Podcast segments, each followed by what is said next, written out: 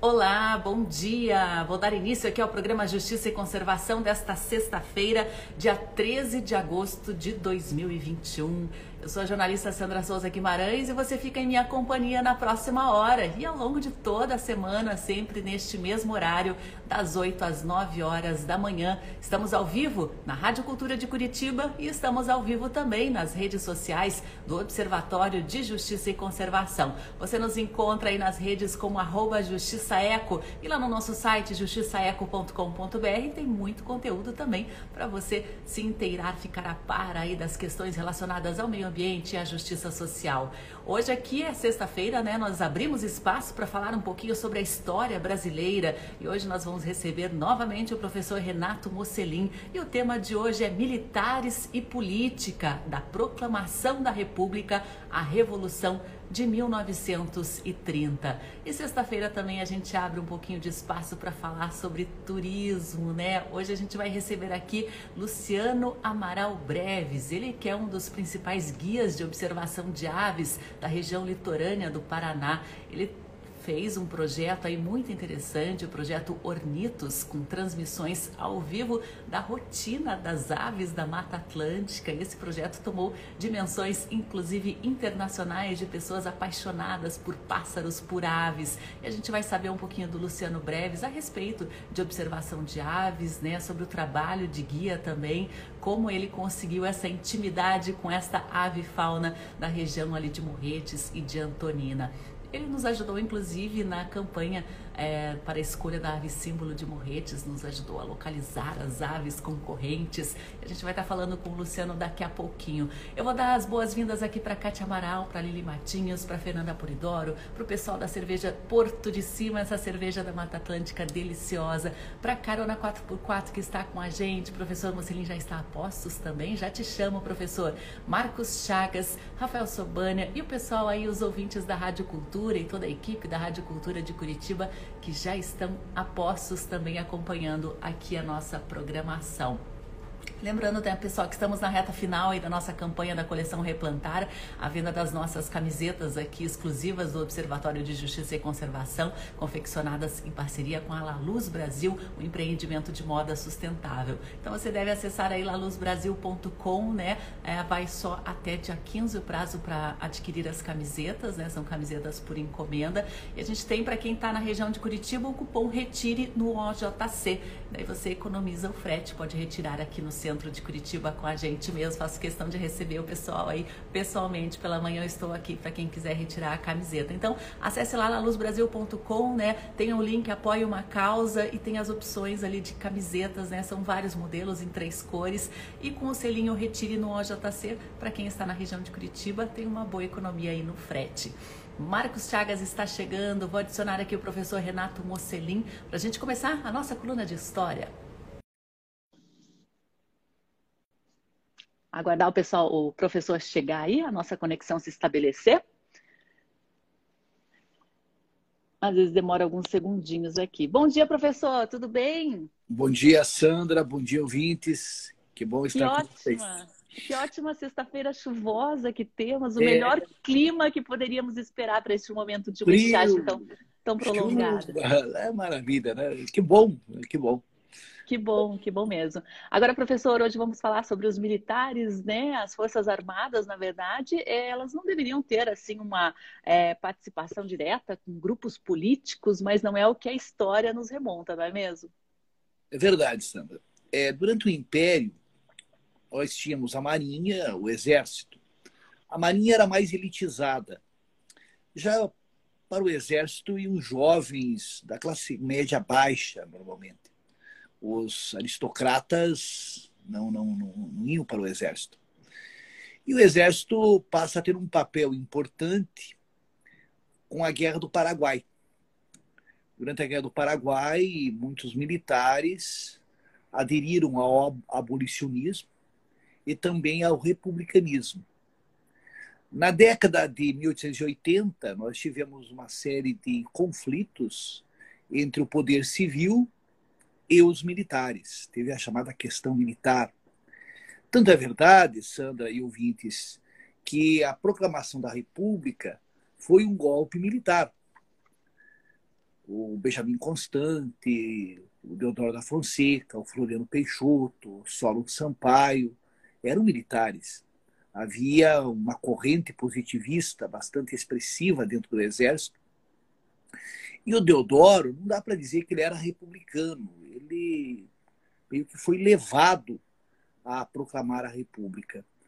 Inclusive, a gente sabe hoje que ele conseguiu estudar graças a uma verba do imperador, uma verba pessoal do imperador, que destinava a jovens, a jovens carentes. Então, a República já começou mal, porque começou através de um golpe militar. O ideal seria que houvesse um plebiscito, que a população decidisse qual a forma de governo. Mas eu tenho a impressão, Sandra e ouvintes, que se houvesse o plebiscito, dificilmente a figura do imperador, que era um homem muito respeitado, é, ele era popular, não teríamos de forma alguma a, queda da monarquia.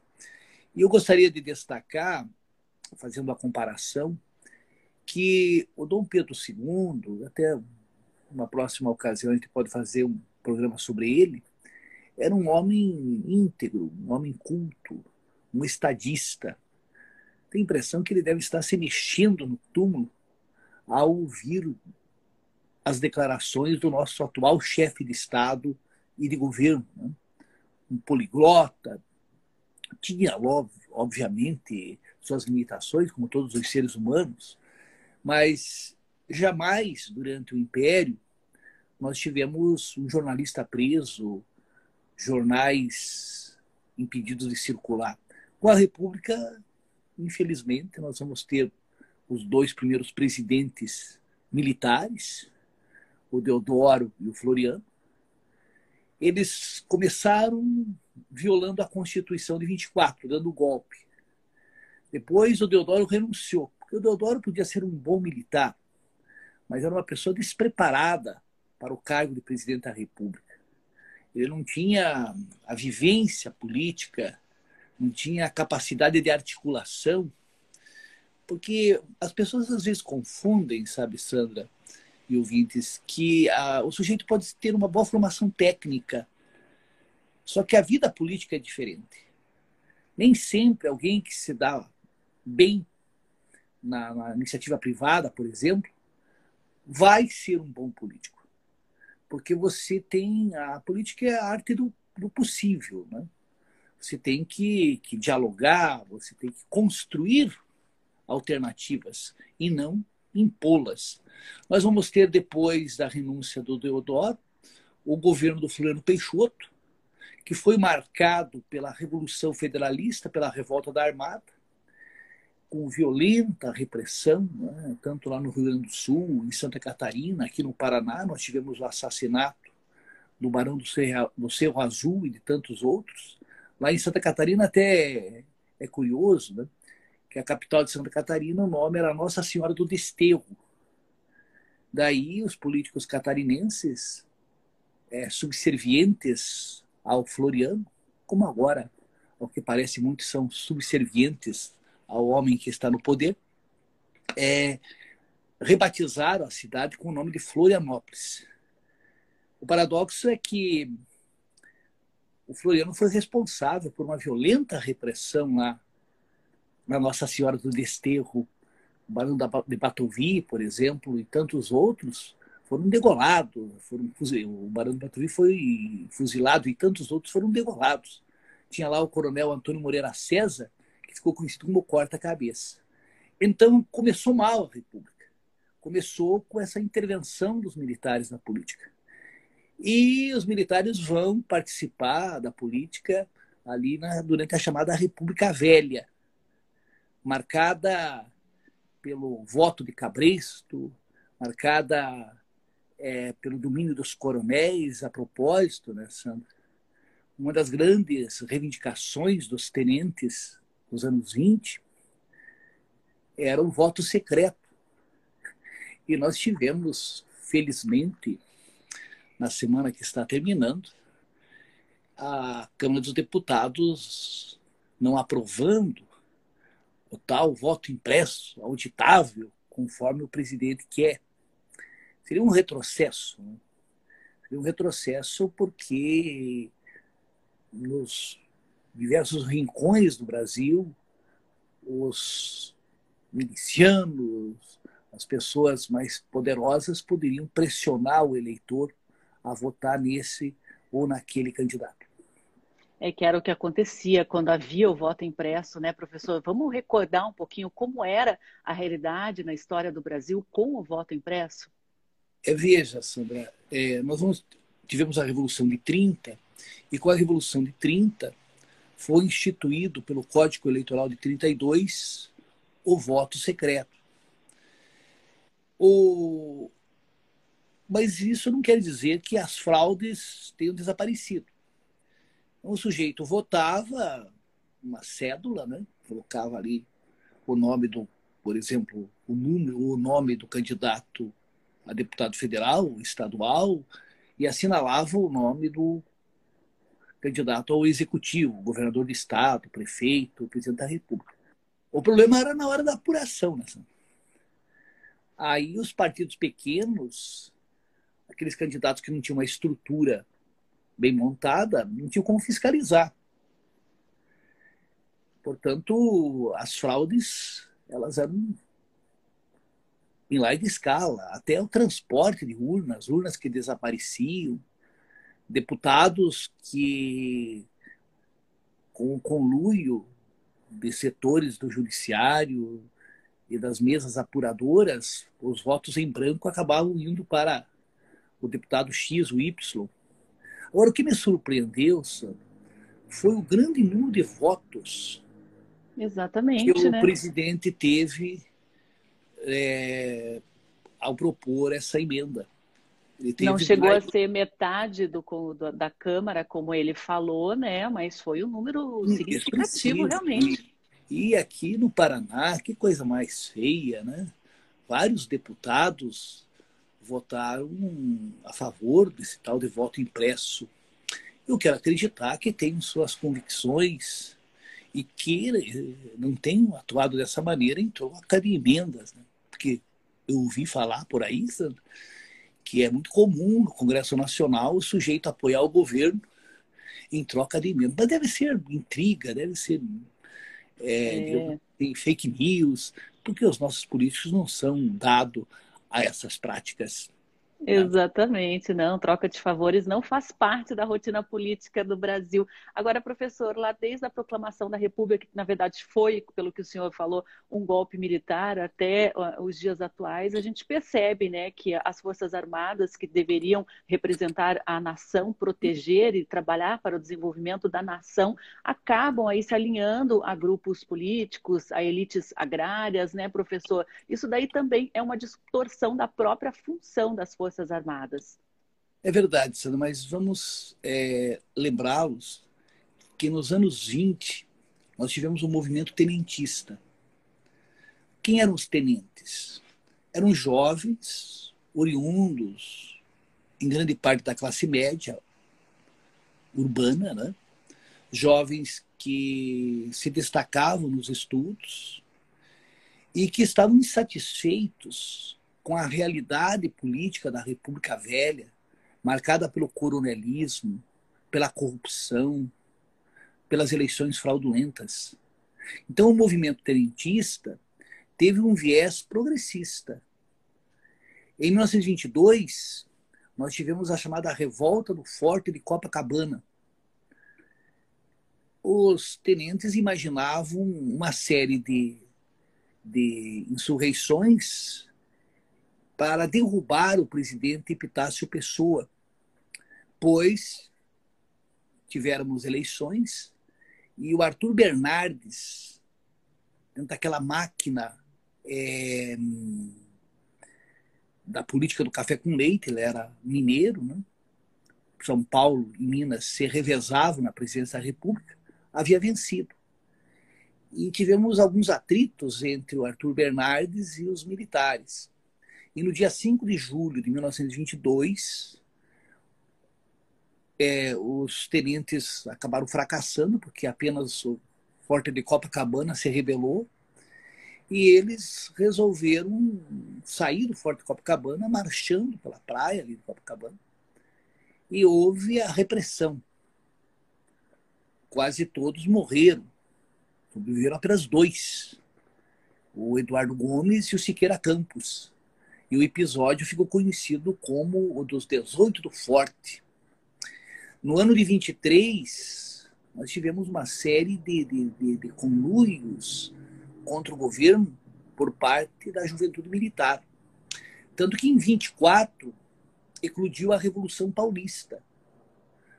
Aí nós já vamos ter oficiais é, de altas patentes né, participando, como o general Isidoro Dias Lopes, o também major da polícia Miguel, Miguel Costa.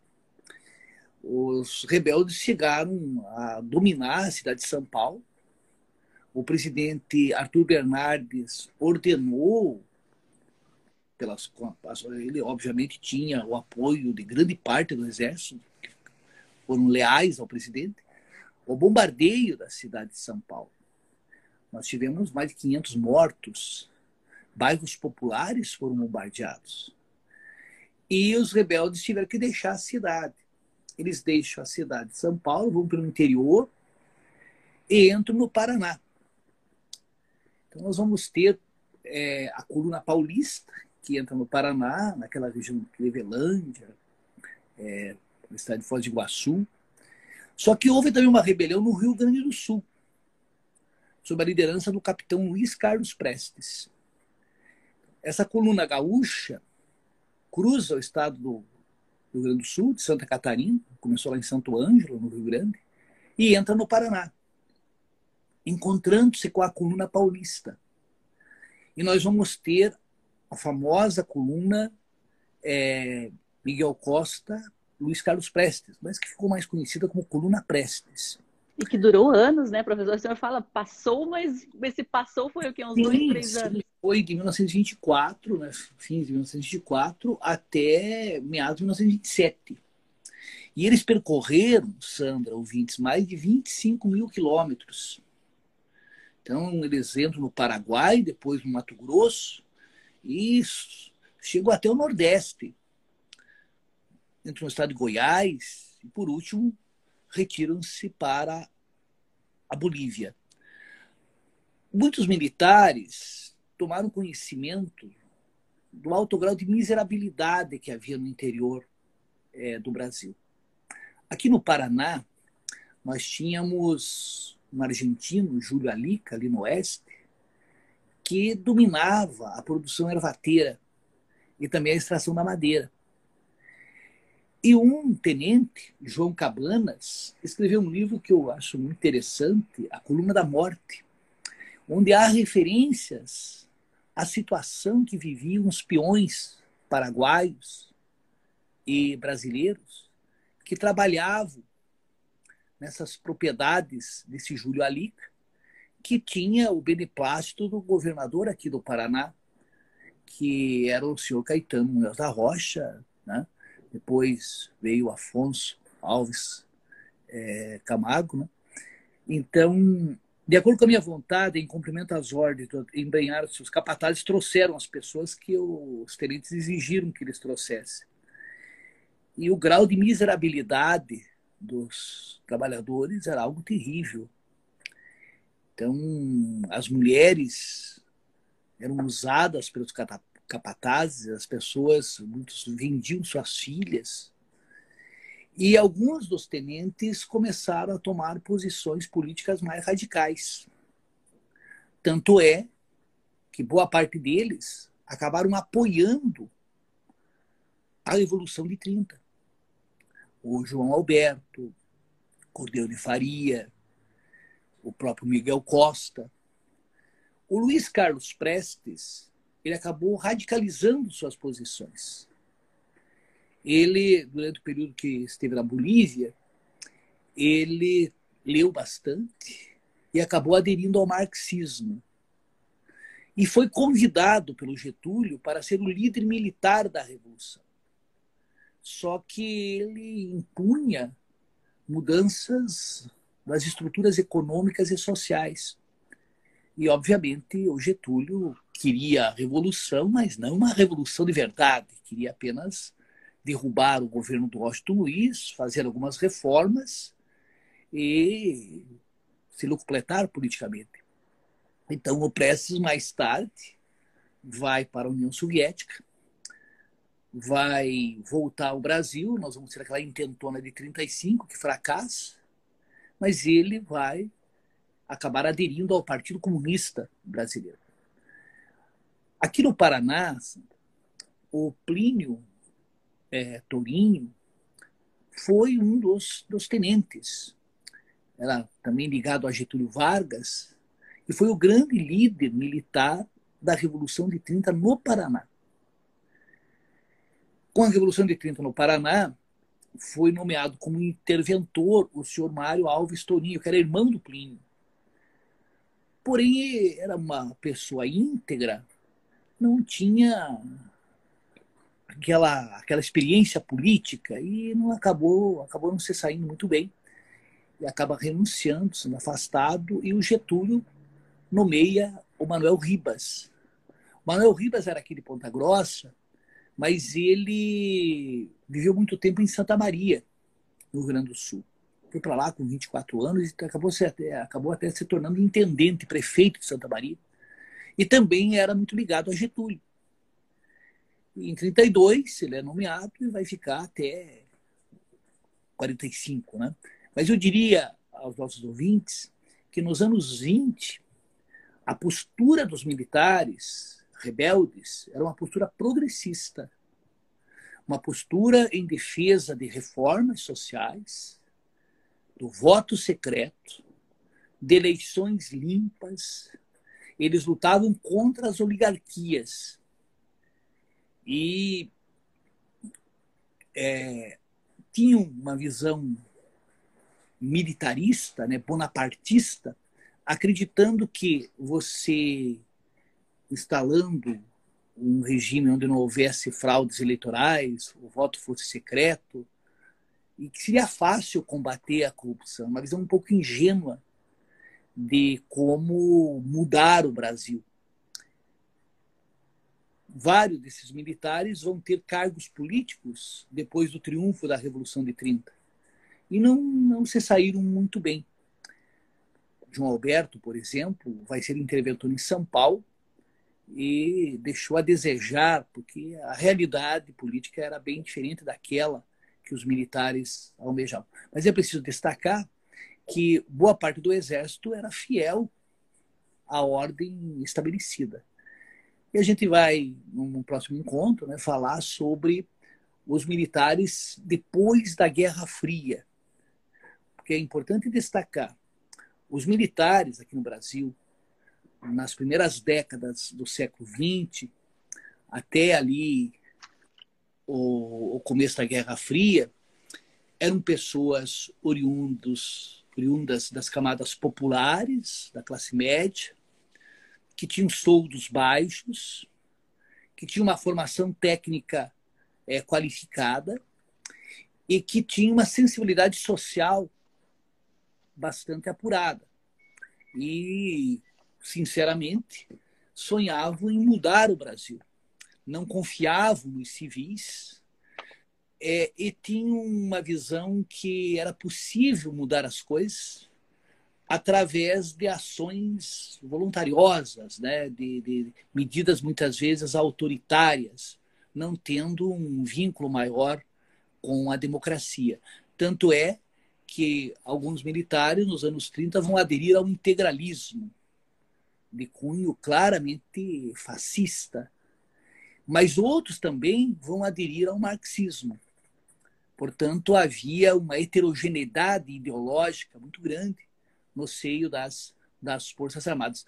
A intentona de 35, novembro, né, em Recife, no Rio de Janeiro, Natal, eram militares de baixa patente que tinham uma formação é, claramente de esquerda, que almejavam mudanças nas estruturas econômicas e sociais. Muito interessante a gente ter esse tipo de conhecimento, né? Mas antes de encerrar aqui a nossa participação, professor, queria te dar um recado aqui. O Gabriel está dizendo que te ama.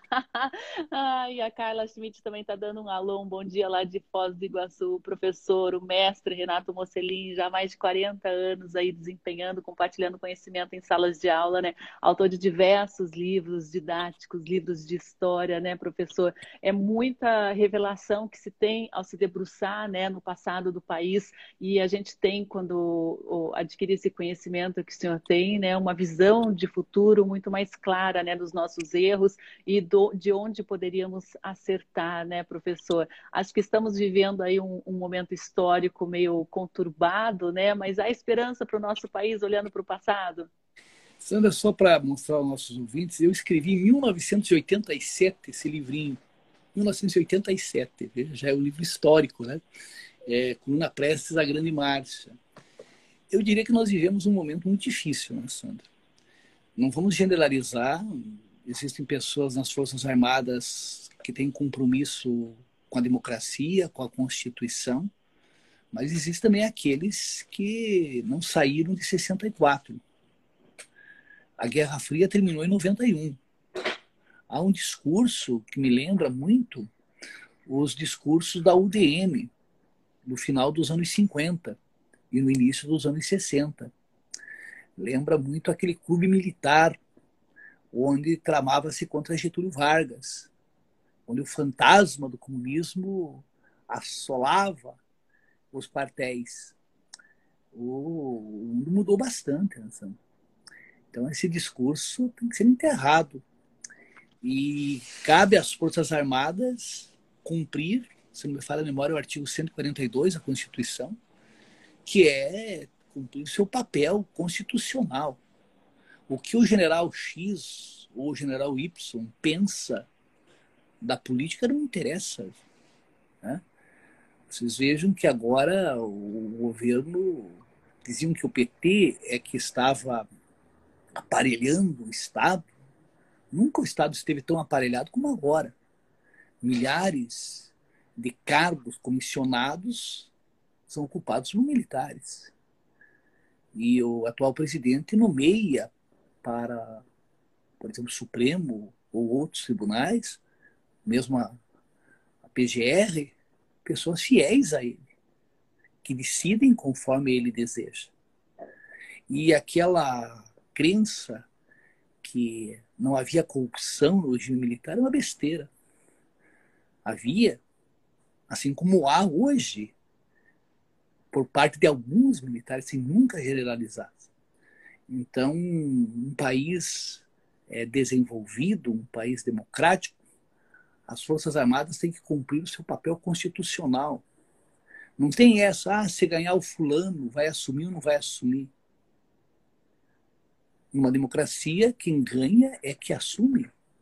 Independentemente se o brigadeiro do ar, fulano de tal, acha, o almirante, não sei das quantas, pensa, o general é, é contrário. Nós vivemos um retrocesso. E esse retrocesso tem que ser denunciado, porque as Forças Armadas têm que cumprir o seu papel constitucional e não ser partidarizada. Porque pensa, Sam, eles estão armados. Você ter as Forças Armadas partidarizadas a favor de A ou de B são milícias, entre aspas, milícias armadas contra a população civil. Então é isso, essa reflexão que não devemos generalizar. Nem sempre as Forças Armadas estiveram com a reação, com o conservadorismo e dentro das Forças Armadas uma forte heterogeneidade.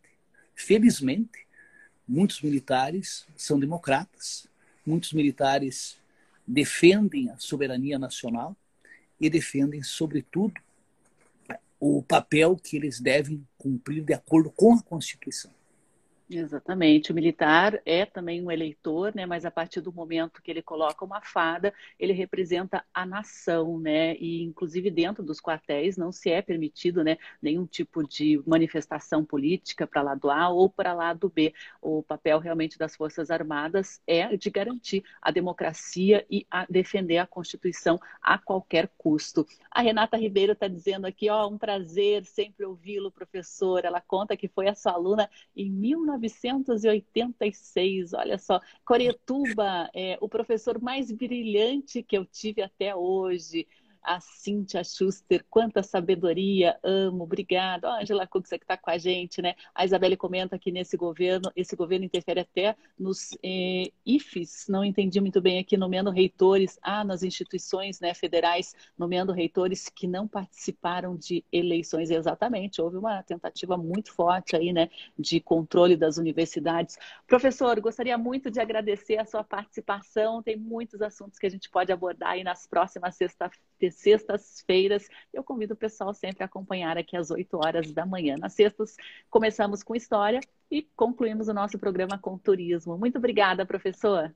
Um bom final de semana para todos. Tchau. Um ótimo fim de semana, um ótimo fim de semana de chuva aqui na região de Curitiba, chuva muito bem-vinda, né? Nós estamos aí em um período de estiagem prolongada, com rodízio de abastecimento, cada a situação, o nível das barragens cada vez mais sério, né? Então a gente está comemorando essa chuva que veio aí, deve continuar até amanhã, pelo menos. Agora a gente vai falar sobre turismo, eu vou chamar aqui o Luciano Amaral Breves, ele está lá em Antonina, vai entrar ao vivo aqui com a gente, vou aguardar aqui a transmissão. Vai falhar um pouquinho o áudio aí, mas já retorna ao normal. Isso, Institutos Federais, exatamente. Ele meio rápido ali, Isabelle, mas depois que eu, que eu me toquei da sigla. O Luciano, ele é um dos principais guias de observação de aves aqui da região da Serra do Mar, Morretes, Antonina e de outras regiões do Paraná. Bom dia, Luciano, seja bem-vindo. Bom dia, Sandra, como vai? Tudo bem. Dá só um, um, um dedo aí na sua tela para clarear um pouquinho o seu rosto, que acho que descompensou ali a luz do celular. Só dá um. Às vezes ele já compensa, está um pouquinho escuro, mas não tem problema. Luciana Amaral Breves, me conte como você começou a se interessar por aves. Hoje, inclusive, você tem um canal né, que desperta interesse de apaixonados por pássaros e por aves, né? Um canal que transmite ao vivo aí, mais ou menos um Big Brother selvagem. Conte aí como é que começou Isso. esse teu interesse. Sandra, o interesse por aves começou quando eu era muito criança ainda. Tá? O, o cachorro da família pegou um bem-te-vi no quintal quando eu tinha quatro anos de idade. E o meu pai resgatou esse bem-te-vi da, da boca do cachorro, levou para a cozinha, abriu um fio de água na torneira e colocou o bem-te-vi para tomar água na mão dele. Eu era muito criança ainda, mas eu já entendia que as aves morriam de medo da gente. Né? E a primeira coisa que eu pensei foi que aquela ave nunca ia tomar água da mão dele. E o Bentivi tomou a água da mão dele. Eu nunca mais esqueci aquela cena. E a partir daquele dia eu passei a prestar mais atenção nas aves. E aí essa paixão pelas aves vem desde, desde aquela época. Ah, esse, o canal com a transmissão ao vivo, mostrando as aves aqui da Mata Atlântica, começou há 13 anos atrás. Muito interessante, né? Você teve esse contato na infância que te despertou uma, uma certa conexão, um certo amor por esses bichinhos que levou aí a sua trajetória para o resto da vida, né, Luciana? E o que, que você fez após isso? Você é, pesquisou, observou, né? Como que foi o seu aprendizado? Que eu acredito que muita coisa foi autodidata mesmo. Foi, foi. Uh, eu cresci, né, numa cidade pequena. Né? Então, cresci andando pela mata, observando as aves desde pequeno, eu fazia isso. Né? E depois, quando cheguei na adolescência, eu acabei indo para outra área, eu fiz publicidade e propaganda.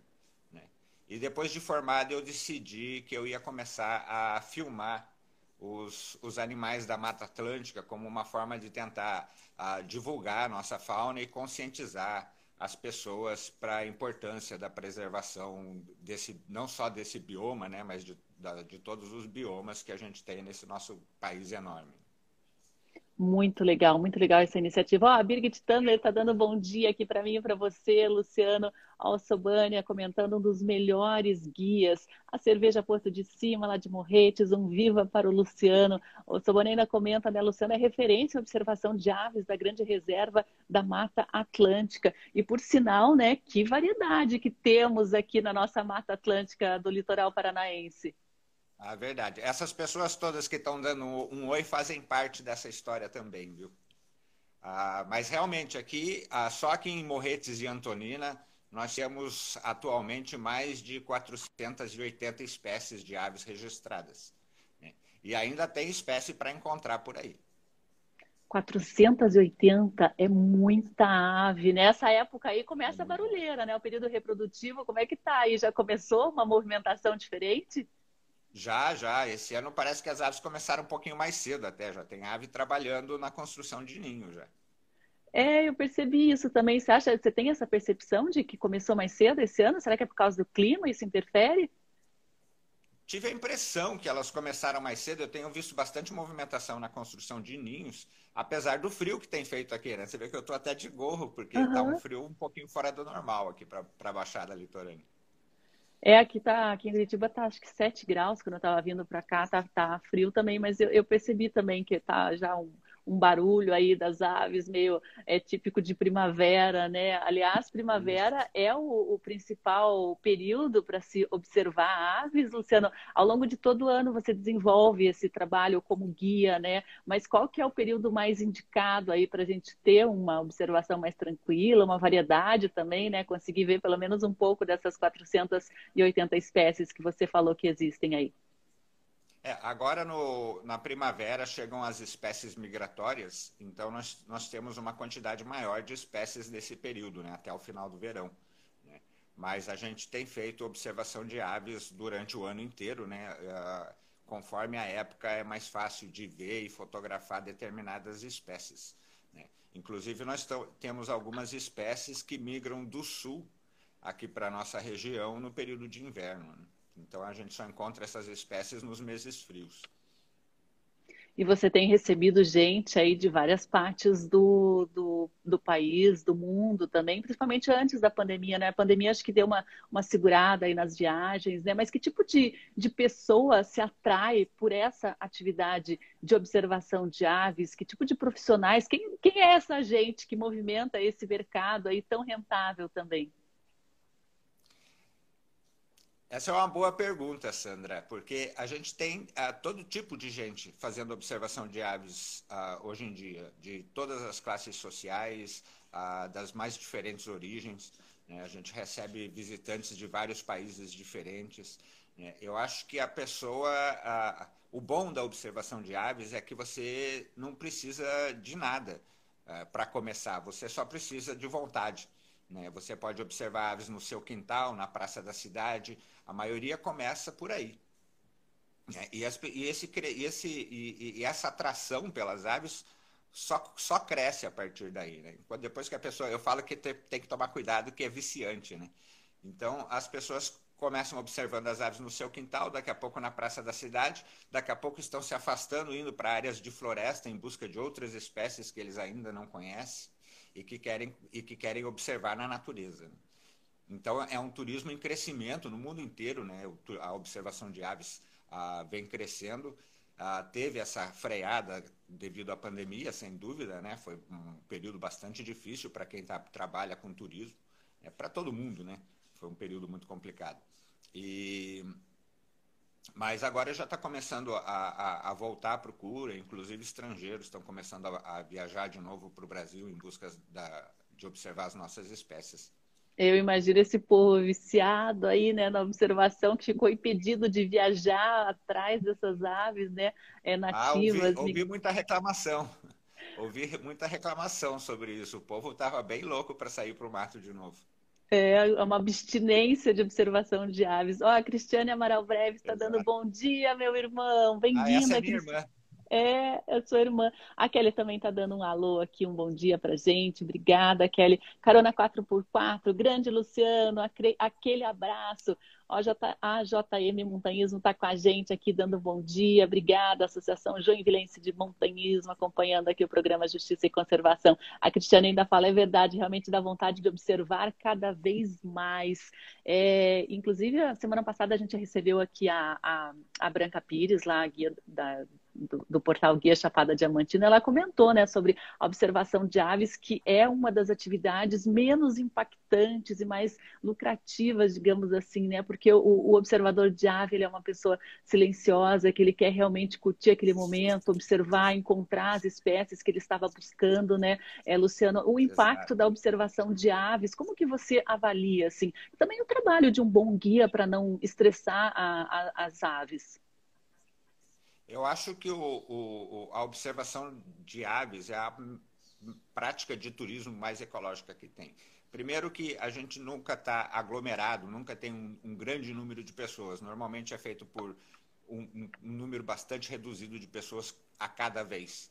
Né? Então isso já reduz bastante o impacto mesmo nas trilhas, né? Não tem aquele monte de gente caminhando na trilha, não tem barulho na mata, né? Então causa pouco estresse. Né? A, na prática da observação, quando eu estou fazendo a guiagem, a gente se utiliza de uma ferramenta a, chamada playback. A gente toca a vocalização da ave para atrair ela para perto. Existem espécies que, se a gente não usar desse artifício, a gente não consegue ver.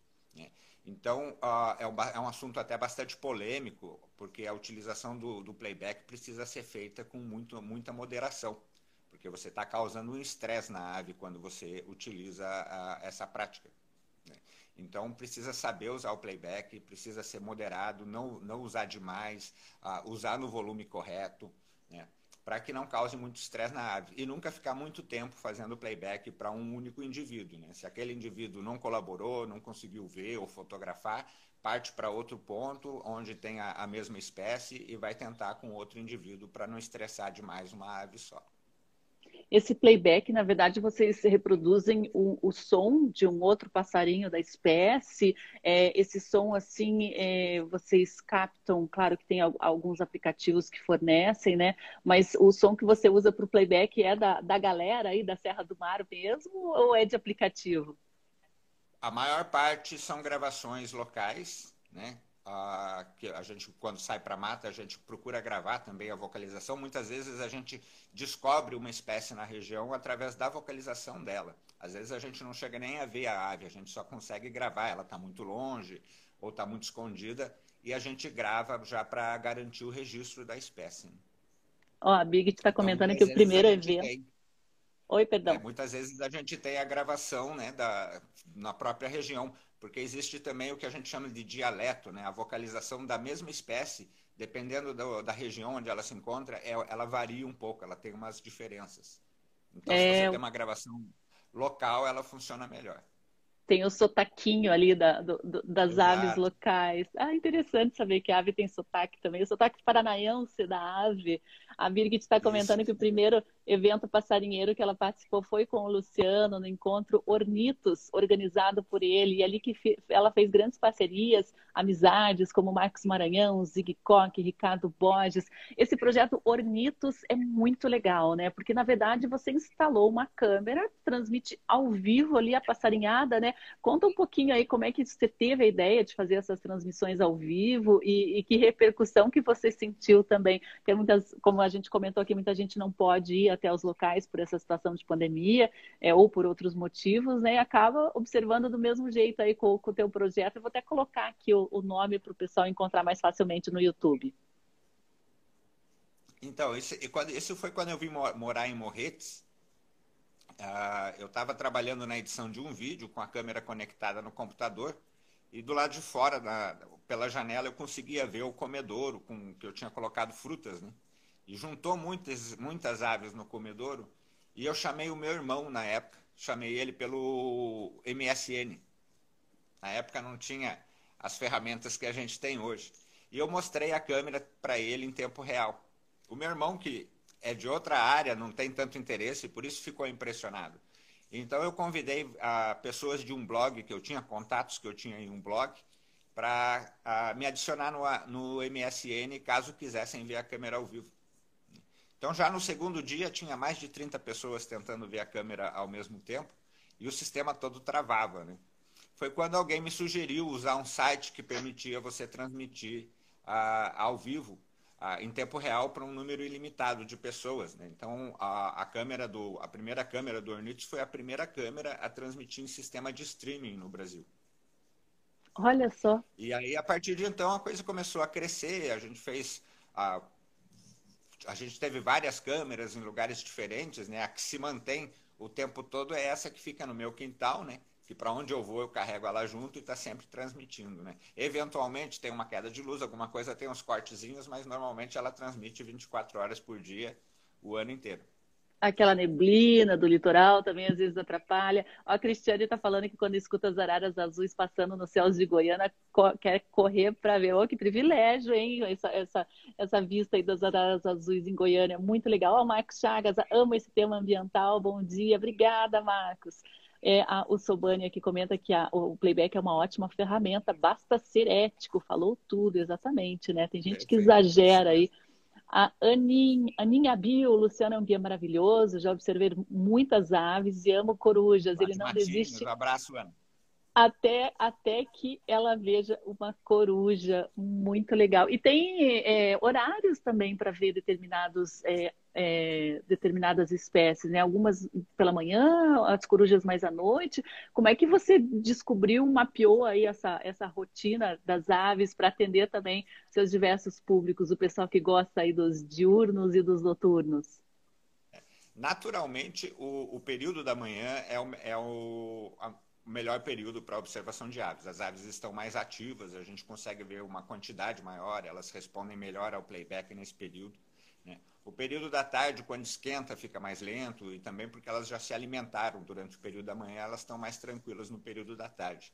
Volta a ter uma atividade maior no final da tarde. Né? E tem as aves noturnas, né? Essas a gente espera quando, quando começa a anoitecer, às vezes antes de amanhecer o dia, a gente sai cedo também para tentar ver algumas espécies noturnas, que não são só as corujas, né? Tem os bacuraus, curiangos, a, a mãe da lua, né, conhecido também por urutau. Né? Então, tem várias espécies noturnas que é, atrai bastante interesse dos observadores de aves.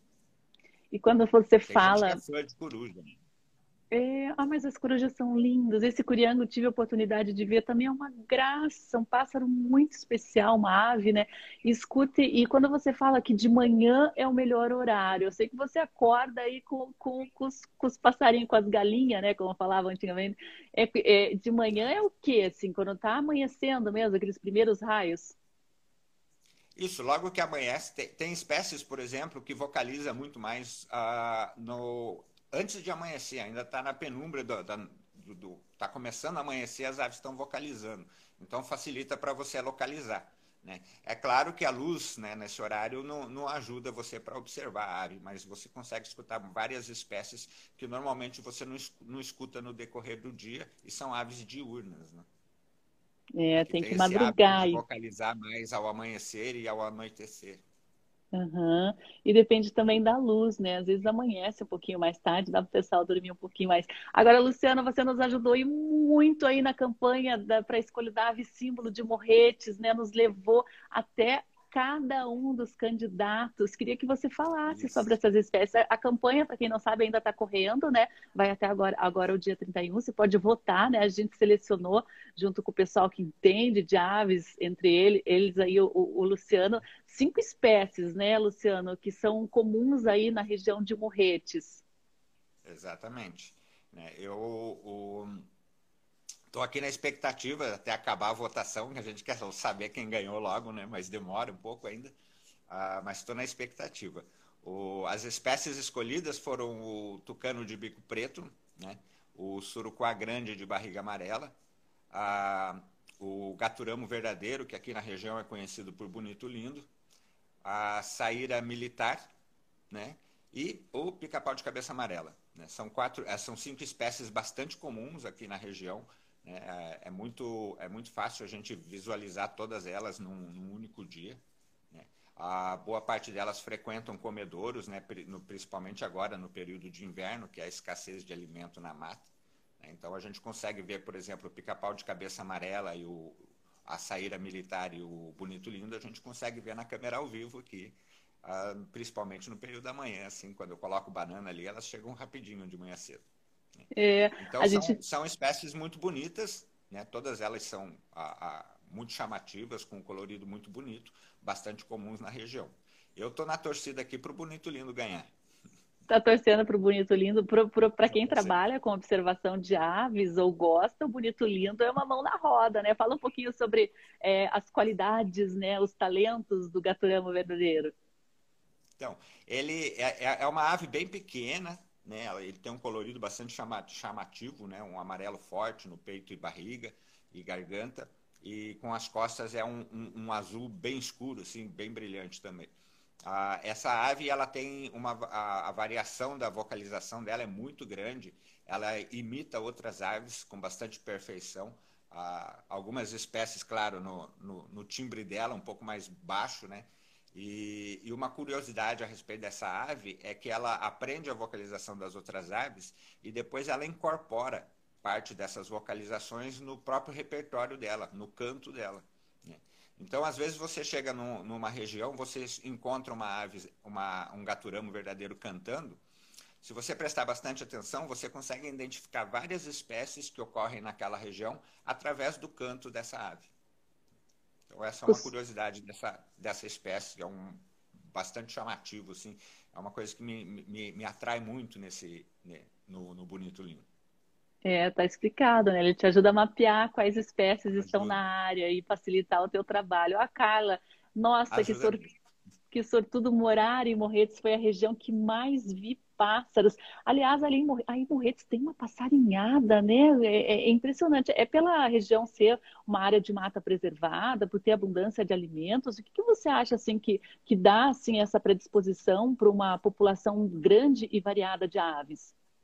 Eu acho que um dos principais fatores realmente é a preservação. Né? A gente está ah, no meio da maior área contínua do que resta de Mata Atlântica bem preservada ainda. Isso influencia muito. Né? E eu acho que a, a, a população também está começando a ajudar cada vez mais, que elas estão ah, mais atenciosas com a natureza, estão mais atenciosas com essas aves que chamam muito a atenção dos turistas que vêm para cá. Né? Então, eu acho que o pessoal está cuidando mais do meio ambiente aqui na região, está começando a se preocupar mais com isso. Né? Isso ajuda bastante também. É, essa região Morretes, Antonina, né, toda essa região que envolve a Grande Reserva Mata Atlântica está com um tesouro na mão né, para uma exploração sustentável do turismo, do ecoturismo, da observação de, de aves, né, um turismo gastronômico também aliado a, a essa vista, a esse ambiente sensacional. Ó, quem está te dando um abraço aqui, né, Marcelo Krause, grande fotógrafo. Você já ajudou muitos fotógrafos renomados a encontrar já, os já. bichinhos que eles precisavam, né, Luciano? Já ajudei alguns. Sempre que possível, a gente dá uma força. É. Ó, a Kelly aqui está comentando que também ama, ama ver corujas, né? Ela quer observar aí quando puder. O Adilson Constantini também está te dando um abraço, né? A Bigt aí, que maravilha ouvir o Luciano. O Sobânia, parabéns pelo seu trabalho, Luciano. A Kelly, quero conhecer, que maravilha. Agora, quem quer conhecer, quem quer entrar aí nessa atividade de observação de aves, ou já faz isso e gostaria de ir até esse paraíso, esse oásis que temos na região da Serra do Mar, Luciano, qual que é o, o canal que, que te encontra? Como que você tem feito agora é, essa observação com segurança durante a pandemia? A gente tem ah, tomado algumas ah, precauções, né? A gente tem utilizado máscara, álcool gel, sempre número reduzido de pessoas, né? A gente ainda não não, volt, não voltei a trabalhar com grupos maiores ainda, né? São grupos bastante reduzidos por enquanto, né? Então, estamos aí na, na torcida para que a, a, a, solução melhore, né? A, que a situação melhore e a gente consiga voltar a trabalhar com grupos um pouco maiores. Mas, por enquanto, a gente está trabalhando com grupos bastante reduzidos, né? O principal canal de contato hoje é o Instagram e o WhatsApp, né? Você pode me encontrar ali pelo Insta Instagram. Nas postagens uh, tem o meu WhatsApp, fica fácil me encontrar. Também pode entrar em contato pelo YouTube e pelo site Ornitos. O teu Instagram, só para eu colocar aqui para facilitar para as pessoas, é Luciano Amaral Breves, tudo junto, né? Isso. eu vou colocar aqui, que daí quem quiser seguir já tem aí o contato, pode entrar, é, enviar mensagem, né? Vou colocar Exatamente. aqui Luciano Amaral Breves. Ó, a Estela está dizendo: Oi, tio Lu, saudades. Essas nossas lives também são um momento de reencontro aí com a galera que está distanciada, né? Muito interessante. É. Agora falta também um, um, muito preparo para guias, né? Guias especializados também, tendo em vista esse potencial gigantesco para a área de observação de aves, né? Você está tá desbravando um território já há algum tempo, né, Luciano? É, já faz, já estou aqui, né, trabalhando com isso já aqui na região há 13 anos, né? A, o começo foi, foi bastante complicado, né? A observação de, no, de aves no Brasil ainda era, era bastante irrisória na época, né? Hoje ela já tem, tomou bastante fôlego e, e já tem a, a, nós temos brasileiros viajando pelo Brasil inteiro em busca das, de, de, observa, da, de observar a, as aves, né? Então, o, atualmente eu acredito assim que em, em gente, hoje eu já trabalho com vários guias parceiros inclusive justamente porque a demanda está ficando maior do que a gente consegue atender individualmente né? então eu tenho parceiros aqui em Antonina tenho parceiros em Curitiba tenho parceiros no, no, no segundo Planalto né? no oeste do estado né? e em outros estados do Brasil também Rio Grande do Sul São Paulo to, toda todo o Brasil a gente vai a gente faz parceria com outros guias Uhum. Porque às vezes o cliente está em busca de espécies específicas dessas regiões e a gente tem para quem indicar, né? Quem vai conseguir levar esse cliente para ver essas espécies, né? Então, aqui para nossa região, a gente tem inclusive um projeto de com um curso para formação de guias de observação de aves, né? Ah, que deve assim que a, essa história da pandemia aí se resolver, deve, a gente deve dar continuidade né? justamente visando o crescimento da prática da observação de aves, ainda mais agora com o projeto da Grande Reserva Mata Atlântica. E para a gente finalizar aqui, Luciano, é, quais são as qualidades de um bom guia? Porque às vezes as pessoas querem fazer esse tipo de atividade de passeio e para elas saberem também que estão contratando um guia é, bom que tem desempenhado o papel aí condizente, né, com, respeitando também é, é, essas espécies. O que, que, você tem a dizer aí que as pessoas têm que observar que caracteriza um bom guia? Bom, o, o, o, bom guia, primeiro, ele tem que conhecer as aves da sua região, conhecer as suas vocalizações para conseguir encontrar a, essas espécies. Né? E o segundo, ele tem que ter ética, né? ele tem que ser moderado na, na, no uso do playback, né? Tem que saber como utilizar é, é, para não estressar as aves, não fazer playback próximo a ninhos, né? Tomar, prestar muita atenção em relação a isso, inclusive, principalmente no período de, de procriação, né? durante a primavera até o verão. Né? Então, o, o, restringir bastante a, a, utilização dessa ferramenta a, nesses períodos. Né? Então, eu acho que o principal é, é, é, isso, ele tem que ter uma. uma a, o entendimento de como funciona a ferramenta e, e do que ele pode causar ah, para as aves se não, se não utilizar isso de forma correta. Né? Porque ah, se, se, a pessoa é um guia de observação de aves, a principal preocupação dele tem que ser com as aves, né? tem que ser com a preservação daquela espécie. Né? E o cliente que faz observação de aves tem que ter esse entendimento também. Até porque muitas vezes vocês é, lidam com aves raras, né, ameaçadas de extinção, né? ameaçadas né? de extinção, exatamente a cerveja Porto de Cima. A presença do Luciano é um grande presente para nossa região. Sempre solicito. A Iliane comenta: ainda vou ter essa experiência de observá-las. É muito legal, é muito lindo, é muito emocionante, né? E te transmite também uma sensação de paz muito grande. Luciano, queria agradecer muito aqui. Já chegamos ao fim da nossa programação desta sexta-feira. Muito obrigada, parabéns pelo trabalho. Eu que agradeço, Sandra. Agradeço todo mundo aí que mandaram as mensagens carinhosas aí. Fico muito feliz. E muito obrigada Obrigado, mesmo por ter nos ajudado, ajudado o Observatório e a Prefeitura de Morretes nessa campanha linda. Quem não votou, acesse lá justiçaeco.com.br barra campanha Morretes. justiçaeco.com.br barra campanha Morretes. Você vai conhecer um pouquinho dessas espécies aí que o Luciano está comentando e que ele leva os grupos para conhecer. Obrigada, pessoal. Obrigada, Luciano. Até segunda-feira, ao vivo às 8 horas. Até lá. Tchau, tchau.